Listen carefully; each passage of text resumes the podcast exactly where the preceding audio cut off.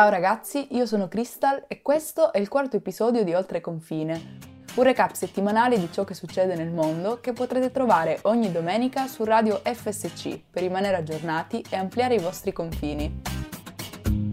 L'Asia ha formato la nuova architettura del commercio mondiale è quello che scrive uno dei più autorevoli siti di informazione giapponesi dopo la chiusura del più grande patto di libero scambio del mondo, la cui negoziazione è durata ben otto anni. È denominato Regional Comprehensive Economic Partnership e raggruppa l'Associazione delle Nazioni del Sud-Est Asiatico più Cina, Giappone, Corea del Sud, Australia e Nuova Zelanda. Bastano giusto un paio di dati per capirne l'importanza strategica.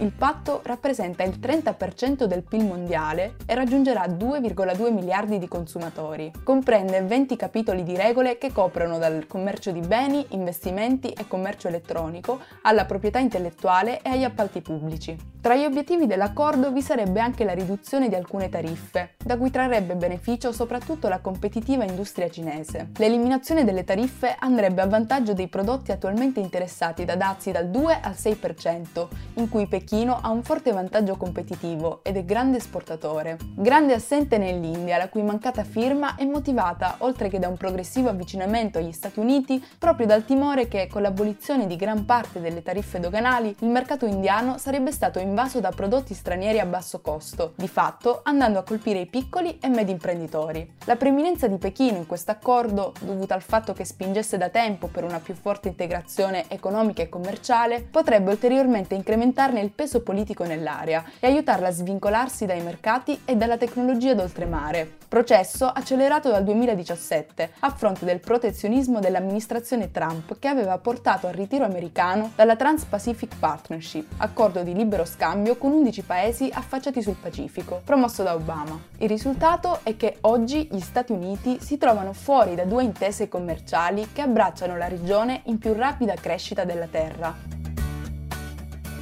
Il gender pay gap, nella sua definizione più semplice, è la differenza tra lo stipendio medio degli uomini e quello delle donne che svolgono un lavoro dipendente, Partiamo da qualche dato. Secondo il rapporto biennale Global Wage Report dell'Organizzazione Mondiale del Lavoro, la differenza salariale fra uomini e donne è del 20% su scala mondiale. Questo vuol dire che in Europa le donne guadagnano 85 centesimi per ogni euro percepito dagli uomini. Per ogni ora di lavoro vengono retribuite in media il 15% in meno rispetto all'altro sesso. In altre parole, è come se in un anno le donne lavorassero per due mesi senza ricevere lo stipendio. La situazione a livello europeo sta progressivamente migliorando migliorando. Ne sono esempi paesi come l'Islanda, il Belgio o la Germania. E in Italia?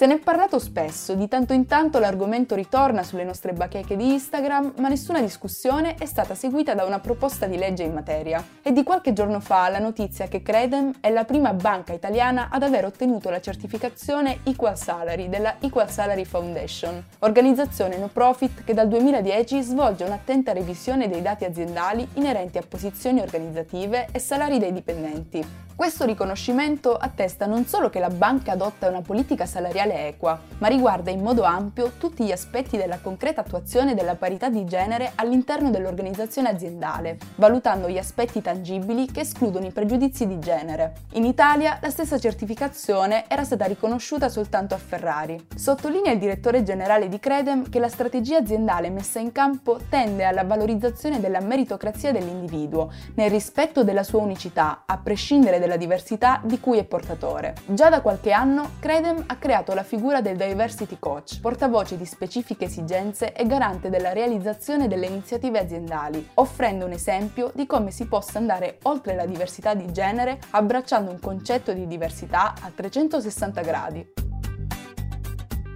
Quanto deve essere faticoso essere l'avvocato di Donald Trump? Rudy Giuliani ce ne ha fatto avvertire tutto il peso durante la conferenza stampa di qualche giorno fa, il cui tema, tra le altre cose, non era esattamente di facile trattazione. Si tratta della battaglia legale per il riconteggio dei voti in Arizona, Pennsylvania, Michigan e Georgia, i cosiddetti swing states, decisivi per il risultato delle elezioni presidenziali, di cui Donald Trump non ha ancora ben metabolizzato la perdita. Rispondendo ai giornalisti che chiedevano di mostrare illustrare le prove della presunta frode elettorale, l'ex sindaco di New York ha affermato che i media sono accecati dal loro irrazionale e patologico odio per il presidente, non accorgendosi che il suo volto nel frattempo era rigato da un sospetto rivolo nero, destinato a diventare il protagonista della discussione giornalistica dei giorni seguenti, tanto da mettere in ombra l'argomento centrale della conferenza. I social si sono rivelati spietati, azzardando ipotesi su ipotesi sul tipo di tintura per capelli utilizzata dal legale di Trump. Addirittura sul New York Times troviamo il parere di un esperto in materia che si dice sicuro che si trattasse di mascara incautamente spalmato sulle basette. Ma come può il livello della discussione essere così basso quando si parla dell'ex presidente degli Stati Uniti d'America?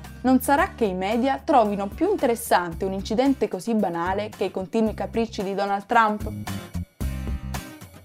Il G20, il gruppo delle prime 20 potenze economiche del pianeta, sarà ospitato, seppur virtualmente, dall'Arabia Saudita, paese che non siamo proprio abituati a vedere al centro della diplomazia mondiale. Anzi, gli eventi più tristi del recente passato saudita, dall'omicidio del giornalista in esilio Jamal Khashoggi all'arresto di molti cittadini considerati una minaccia per il paese, ci fanno comprendere come il regno saudita non rappresenti esattamente un modello di trasparenza e rispetto dei diritti umani. In questo contesto, l'operato del principe ereditario Bin Salman, di soli 35 anni, risulta spesso contraddittorio. Dichiara di voler modernizzare il regno, ma in modo estremamente autoritario e ricorrendo, se necessario, a violente repressioni. Il principe ha concesso maggiori libertà alle donne e ai giovani, ma al contempo non accetta figure indipendenti come quella dell'attivista per i diritti delle donne Out Loud, in carcere da più di due anni, che di recente ha avviato uno sciopero della fame per protestare contro il divieto di mantenere i contatti con la famiglia. Per lo stesso motivo, ad oggi sono 34 i giornalisti detenuti nelle carceri saudite. Da questi fatti sorge un interrogativo ovvio e inquietante. È vero che il G20 non ha il compito di interferire con le politiche interne dei singoli paesi, ma deve discutere delle politiche economiche. Ma come possono violenze e abusi così evidenti fare da sfondo al più importante confronto sui grandi problemi del nostro tempo?